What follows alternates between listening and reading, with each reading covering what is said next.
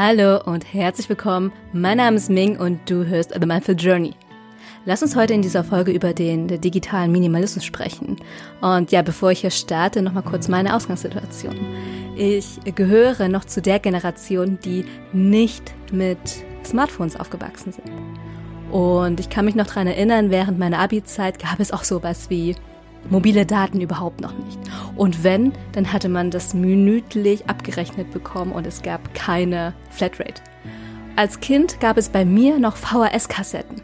Da hatte ich dann auch ja meine Disney-Filme angeschaut und das waren Kassetten, die man mechanisch zurückspulen musste, wenn man den Film nochmal anschauen möchte. Und ich kenne auch noch sowas wie Disketten und auch uralte Röhrenbildschirme von Windows oder auch ein Modemanschluss. Da war ich schon als Kind öfters mal im Internet und da musstest du dich immer einwählen und während du im Internet warst, war dein Telefon blockiert. Das waren so meine ersten Berührungspunkte gewesen, auch mit ja der digitalen Nutzung und vor allem dann auch der Einstieg in das Internet. Wenn ich jetzt 20 Jahre zurückblicke, hat sich so vieles verändert. Unsere Lebensweise hat sich dadurch, vor allem im 21. Jahrhundert, so schnell und auch massiv verändert. Ich kann mich noch dran erinnern, 2010, 2011 kam ich auch das erste Mal mit Facebook in Berührung.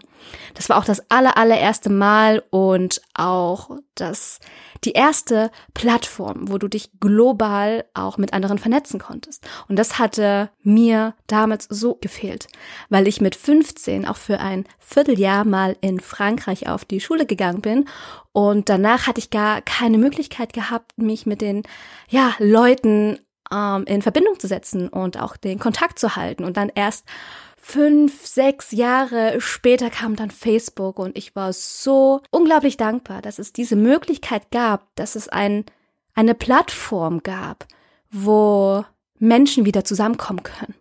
Und das Gleiche habe ich dann auch bei meinen Eltern gesehen, dass sie dann auch Facebook genutzt haben, um dann auch äh, den Kontakt aufrechtzuerhalten. Oder auch alte Kontakte, die schon jahrzehntelang verloren gegangen sind, wieder gefunden haben über Facebook. Und ja, die sozialen Netzwerke und auch Social Media bieten unglaublich viele Möglichkeiten und auch Chancen, von denen wir alle profitieren können. Dabei geht es auch darum, wirklich wieder mal genau solche Medien bewusst einzusetzen. Und ich habe damals Menschen kennengelernt, mit denen ich bis heute noch in Kontakt bin. Und ja, dafür bin ich so dankbar, dass auch das Internet mir diese Möglichkeit schenkt. Aber das ständige Vernetzen hat auch seine Schattenseiten. Denn wir sind nicht dafür geschaffen, 24 Stunden nonstop irgendwie vernetzt zu sein oder auch online verfügbar zu sein. Und unsere Gehirne sind überaus empfänglich für genau diese Anwendung von sozialen Medien. Doch was geben sie denn uns? Sie geben uns vor allem die soziale Anerkennung.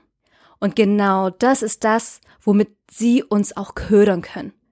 Denn genau durch solche Likes und durch Zahlen werden dann auch so Signale nach außen gegeben. Oh, ich bin wichtig, ich werde gehört und gesehen. Da wird auch im Körper vermehrt Dopamin ausgeschüttet. Dopamin ist ein chemischer Bodenstoff oder auch, was den meisten bekannt ist, Dopamin ist unser Glückshormon. Warum Glückshormon? Wenn unser Dopaminspiegel steigt, entstehen dann auch positive Gefühle wie Freude, die uns dann auch motivieren, ja, ein bestimmtes Verhalten, eine bestimmte Gewohnheit zu wiederholen, um genau dieses Verlangen nach diesem positiven Gefühl wieder auch spüren zu können. Aber das ist genau das, was uns nur kurzfristig befriedigt. Es macht uns nicht langfristig glücklich. Und wie kannst du dir das vorstellen? Kommt jetzt ein bestimmter Reiz, führt dieser Reiz nämlich dazu, dass unser Dopaminspiegel nach oben steigt. Das heißt, unser Dopaminspiegel schlägt einmal aus, wir erreichen dann so einen Höhepunkt, ein Dopaminpeak, aber dieser Peak ist nicht von Dauer, sondern sinkt dann auch wieder ganz schnell. Auf der einen Seite, wenn wir wenig Dopamin haben und unsere Rezeptoren dafür nicht mehr ausreichend stimuliert werden, leiden wir unter Antriebslosigkeit, Lustlosigkeit, unsere Aufmerksamkeit sinkt, die Motivation sinkt Und aber genauso ähnliche Symptome treten dann auch auf, wenn wir digitale Medien nutzen. Insbesondere auch Social Media. Das heißt, unsere Rezeptoren, unser Körper wird überflutet mit Dopamin. Und durch diese Überflutung kann es dann sein, dass genau diese Rezeptoren weniger sensibel darauf reagieren und wir dafür eine höhere Schwelle haben, an dem wir genau dieses positive Gefühl spüren können. Und ähnlich ist es dann auch wie bei einer Sucht. Wir wollen auf einmal mehr, wir fangen mit wenig an und es wird immer mehr und immer mehr und wir können da auch gar nicht mehr aufhören, denn wir wollen diesen Kick, diesen Dopamin-Pick aufrechterhalten, wir wollen den spüren und von Mal zu Mal wird dieser Peak immer höher, immer höher, aber beim gleichen Glücksgefühl. Und da ist auch wieder die Folge, dass wir schneller zu Depressionen leiten, depressive Verstimmungen haben und auch Lust und Antriebslosigkeit sind da gar nicht mal so selten. Und wie können wir dem nun entgegenwirken? Vor ungefähr über drei Jahren bin ich zum ersten Mal auf das Buch Digitaler Minimalismus gestoßen. Ich verlinke euch das mal in den Shownotes von Carl Newport. Lass mich dir ganz kurz erklären, was dieser digitale Minimalismus überhaupt ist. Also, der digitale Minimalismus ist eine Philosophie, bei der langfristige Sinnhaftigkeit den Vorrang vor kurzfristiger Befriedigung hat. Es ist eine Philosophie der digitalen Nutzung, bei der wir unsere Online-Zeit auf eine kleine Anzahl von sorgfältig ausgewählten und optimierten Aktivitäten konzentrieren. Und wir auf alles andere bewusst und freiwillig verzichten. Dieses Wort Verzicht ist so negativ behaftet. Deshalb verwende ich hier auch eher dieses bewusst entscheiden. Denn wenn du dich für etwas bewusst entscheidest, ist es dann kein Verzicht, sondern es ist eine Freiwilligkeit. Du machst etwas freiwillig und nicht, weil es irgendjemand so sagt oder weil es dir gut tun könnte, sondern du stehst dann voll und ganz dahinter. Und genau das ist dann eine Bereicherung für dich, für dein Leben, wenn du genau be dich bewusst für etwas entscheidest, beziehungsweise dich für eine Sache entscheidest und gleichzeitig gegen alles andere bist. Und sobald du diesen digitalen Minimalismus auch als Bereicherung ansiehst, ist es dann auch kein Verzicht mehr. Und analog dazu beim Minimalismus geht es auch nicht darum, dass du, dass du möglichst wenige Dinge hast, sondern es geht auch mehr darum, dass das, was dir wichtig ist, du in deinem Besitz hast und auch Gegenstände besitzt, die dir Freude machen. Es geht also nicht darum, nichts zu haben oder so wenig wie möglich zu besitzen, sondern auch einfach keinen Ballast zu haben. Mit anderen Worten, weniger ist mehr. Und genau das kann man auch zum digitalen Minimalismus übertragen. Denn das Ziel ist nicht, völlig auf das Smartphone zu verzichten, völlig auf Social Media und sich dadurch abzukappen, sondern es geht vielmehr darum, achtsamer zu konsumieren und auch eine gute Balance herzustellen zwischen Offline und Online-Welt. Wenn wir nun ständig erreichbar sind, kann es uns auf Dauer auch krank machen, bis wir dann irgendwann mal ausbrennen, bis wir irgendwann mal nicht mehr können. Ich finde es teilweise paradox, denn durch die digitale Nutzung und auch durch den technischen Fortschritt sollte man doch meinen, mehr Zeit zu sparen und dass genau das unser Leben auch leichter macht. Aber oft ist das Gegenteil der Fall. Denn statt dass wir wieder mehr Zeit haben, packen wir dann unsere Kalender immer voller zu. Und das wiederum kann auch diesen digitalen Burnout fördern. Durch genau die Flut von Informationen von den sozialen Medien. Und genau in einer Welt wie heute, die überflutet wird mit so vielen Informationen, ist es umso wichtiger, so zeitig wie möglich auch diesen achtsamen Umgang mit genau diesen digitalen Tools zu schaffen. Es gibt Dinge in unserem Leben, die können wir nicht kontrollieren.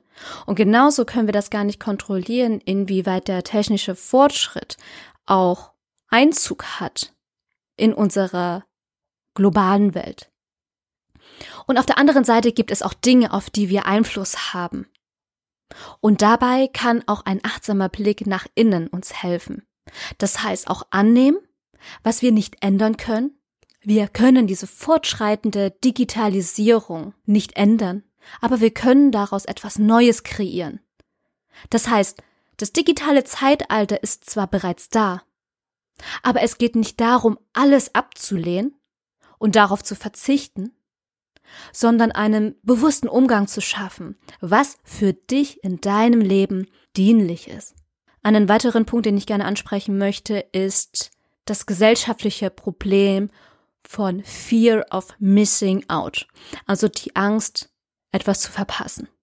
Vielleicht kennst du das von damals, ich kenne das auf jeden Fall, dass man als Kind vielleicht auch mal traurig war, wenn sich Freunde getroffen haben und man selber einfach nicht mit dabei war, obwohl man es so gern, ja, gewollt hätte, aber genau an diesem Tag man einen Arzttermin hat und man diesen einfach nicht absagen konnte.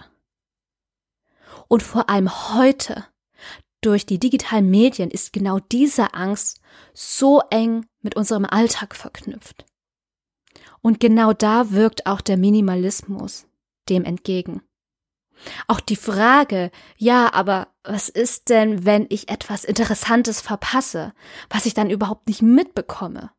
Ich glaube und nicht nur glauben, sondern ich bin fest davon überzeugt, dass das beste digitale Leben erst dann entstehen kann, wenn wir sorgfältig auch auswählen, was wir nutzen und was nicht und bewusst für eine Sache uns entscheiden und dafür auch gegen alles andere zu sein. Und dazu braucht es auch den Abstand zum digitalen ja, Medienkonsum. Ein gutes Beispiel jetzt auch hier aus meinem Leben, was ich dir gerne heute noch mitgeben möchte, ist, dass ich mich auch bewusst dagegen entschieden habe, die App Clubhouse zu verwenden. Und ich bin mir sicher, dass da auch einige Talks einige spannende Geschichten auftauchen werden, die ich auch ebenso interessant finde und ich mich trotzdem bewusst dagegen entscheide, weil ich für mich gemerkt habe, es wird mir viel zu viel und dann setze ich für mich dann auch lieber eine Grenze und sage, es wird mir einfach viel zu viel. Ich möchte nicht noch mehr Informationen aufsaugen, sondern ich bleibe bei dem, was ich bereits kenne und habe. Und sollte es irgendwann mal dazu kommen, dass ich dann Clubhouse doch benutzen sollte, dann geht es wieder darum, ein Bewusstsein zu schaffen, wozu die App mir dienlich ist. Und auch auf die Frage, ja, wieso überhaupt zehn verschiedene Apps haben, wenn du dich auf eine für dich gute App konzentrieren kannst. Und zum Schluss gebe ich dir hier nochmal den Impuls. Schau das nächste Mal doch mal nach, wie viele Apps du insgesamt auf deinem Smartphone hast und wie viele du davon wirklich verwendest. Ich beispielsweise habe 30 Apps und ich merke mit der Zeit, dass ich die ein oder andere App selten bis gar nicht verwende und ich mir dann immer wieder die Frage stelle, Brauche ich sie wirklich? Oder ist es nur ein nice to have und ja, ich könnte diese App ja irgendwann mal gebrauchen? Und das ist schon mal ein Schritt hin zu mehr digitalen Minimalismus. Und mit diesem Impuls verabschiede ich mich von dieser Folge und falls du keine weiteren Folgen mehr verpassen möchtest, dann abonniere sehr gerne den Kanal. Du kannst mir auch bei Fragen, Anregungen, Feedback auch gerne eine Bewertung schreiben. Ich freue mich darauf. Und in der nächsten Folge gehen wir dann näher auf digitale Tools ein.